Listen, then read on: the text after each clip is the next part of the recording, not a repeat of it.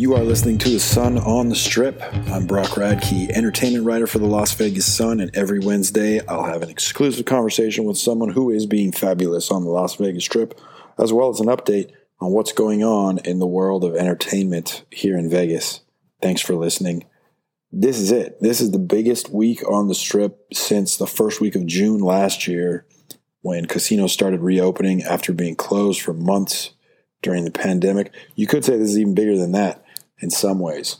Resorts World Las Vegas, the mega, mega resort that has been in development on the North Strip for eight years, is opening Thursday night, June 24th. I'm recording this on Tuesday, the 22nd, and just hours ago, I got my first tour of the property, my first time on site at Resorts World, and they showed me a lot more than I thought I was going to see. This place is amazing. I know we keep talking about how the Strip hasn't had a brand new, ground up, freshly built casino resort since the Cosmopolitan opened in 2010, but we haven't had something like Resorts World in much longer than that. Aria and the rest of MGM's City Center project opened in 2009. And the way that I was impressed and in awe when I first walked into Aria and those other properties there, and the way I felt about my first time at Cosmo. Those were amazing first impressions and still are incredible places. But Resorts World is something else. It's so big.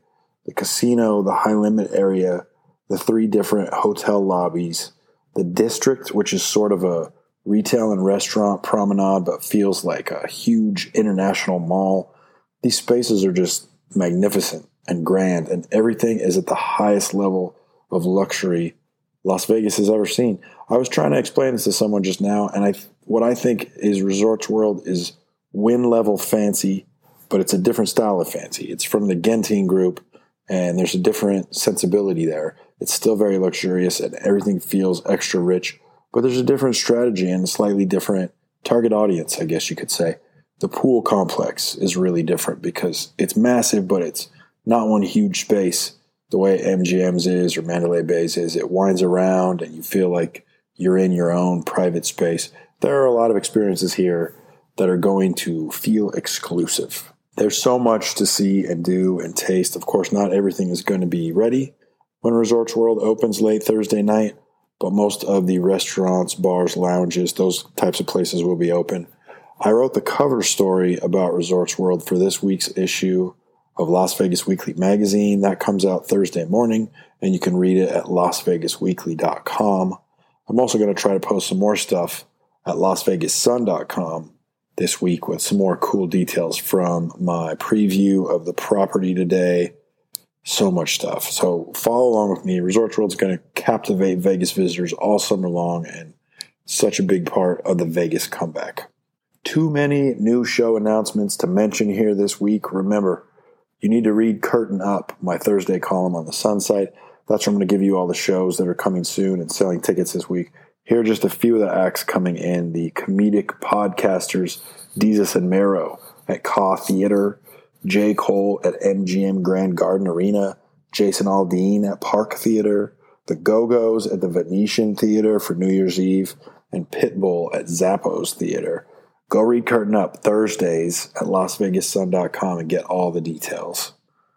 Cirque du Soleil announced late last week a reopening date for its third show to come back, Michael Jackson 1 at Mandalay Bay.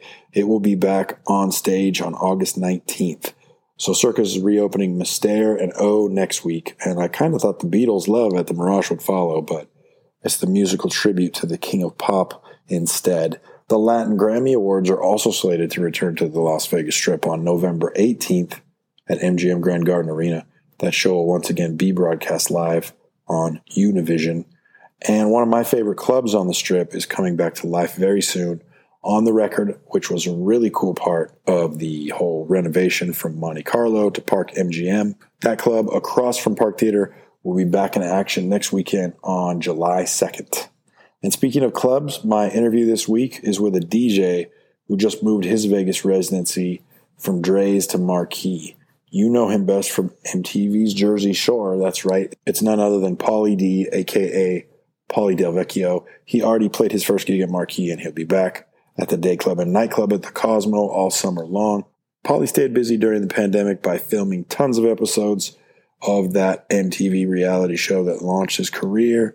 Uh, now it's called Jersey Shore Family Reunion, and it's airing right now. He also launched a delivery only restaurant concept a few months back, and we're going to talk about that. Pauly has called Las Vegas his home for a long time now, and he loves this city and is pretty pumped to be back in the clubs and see big crowds hitting the strip once again. Here's my chat with Pauly D. Before we get into all your DJ stuff, all your TV stuff, I got to ask you about these sandwiches. yeah. you launched Pauly D's Italian Subs a little while ago. It's a delivery only restaurant concept. I've been dying to try them out. How did this thing happen? How did this come together? Oh, so good, man. Um, it's just, it's so fitting for me. It's like, um, I just grew up going to delis all growing up, like getting a nice Italian sandwich. And, um, and I wanted to figure out a way that I can get that to the masses. And doing a delivery right to your door service is a way to put it in everybody's doorstep so everybody can try it instead of having an actual restaurant that everybody goes to only in that area. I can actually take this thing widespread all over the world. It's pretty cool. Yeah, what's the response been like so far?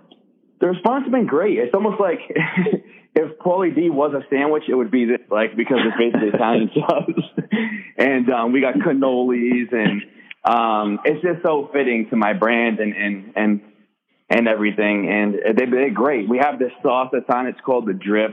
It's like that's what makes my sandwich stand out from the rest. That and we got some bread, like the bread and everything it's really dope. It's cool to tap into that to that market. Do you have like a go-to sandwich, or do you mix it up? Depend on the mood.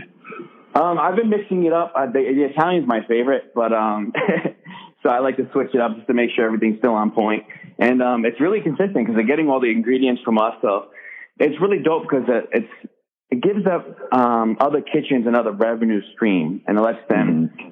be able to work in these trying times right now because it was tough for a while for restaurants we're just getting um, back into it. So delivery's been the go-to for everybody that's been keeping them afloat. Seems like a great fit. And food has always been a huge part of the whole Jersey Shore thing in the family. And it seems like it seems like now that the show is back on MTV all the time, you guys are always sitting down for big family meals.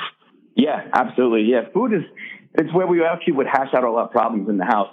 And like you said, now we're sitting down more now more than ever because we couldn't go anywhere, so we're stuck facing all the problems, facing all that drama, and coming together and all the happy times too. Food does it all. It's almost like music. yeah, even though you're, you know, you're you're doing this, you're on a TV show, and you're filming. It seems like you're all genuinely having a great time being together after all the stuff that you've been through and, and you've been doing this thing for so long. Does it does it feel like that? Is that a big love fest when you guys are shooting these days? Well, yeah, it's almost like it's a family. Um, I actually tr- treat them like my regular family. Um, don't see them for a while, then when you see them, it's almost like, oh, you pick right back up where you left off. And everybody has such major things going on in their life, and we share that with them like you would your regular family. People get married, they have kids, there's divorces, um, there's court, people go to jail, like some crazy times. But that's what happens in families. Now, you guys were able to keep up with uh, TV stuff through the pandemic, doing some uh, strategic stuff to get around restrictions. But obviously, you had to take some time away from your day job, essentially DJing, traveling around the world, just like everybody else. Mm-hmm. What was it like to finally get back in the booth recently and, and be in front of a huge crowd again? Oh man, I, I got to say that's, that's probably what I missed the most um, was the traveling, the crowds, and the DJing part.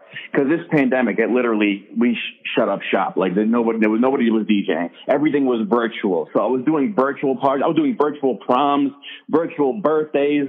I was I was actually over the virtual stuff. So to actually physically connect and to be in front of a crowd, that's that's what I live for. And that that moment of being back was there's nothing like it. And people have so much backed up partying to do it's almost like the energy was more now than it ever was. I felt it too. What was your first uh, your first gig back? I'm sure you played some shows before you came back to base recently.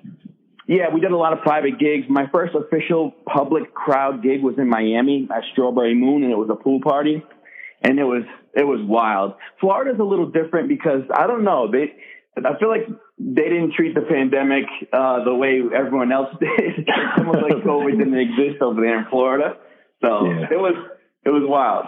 I know you love uh, playing Vegas, and I know you loved playing at Drai's all those years. You got a new mm-hmm. residency this year at Marquee at the Cosmopolitan. How did that come together?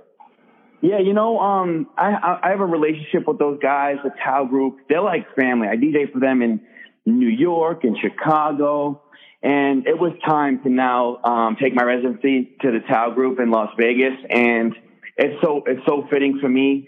The venues, I love Marquee. It's such I don't know anybody that doesn't like Marquee.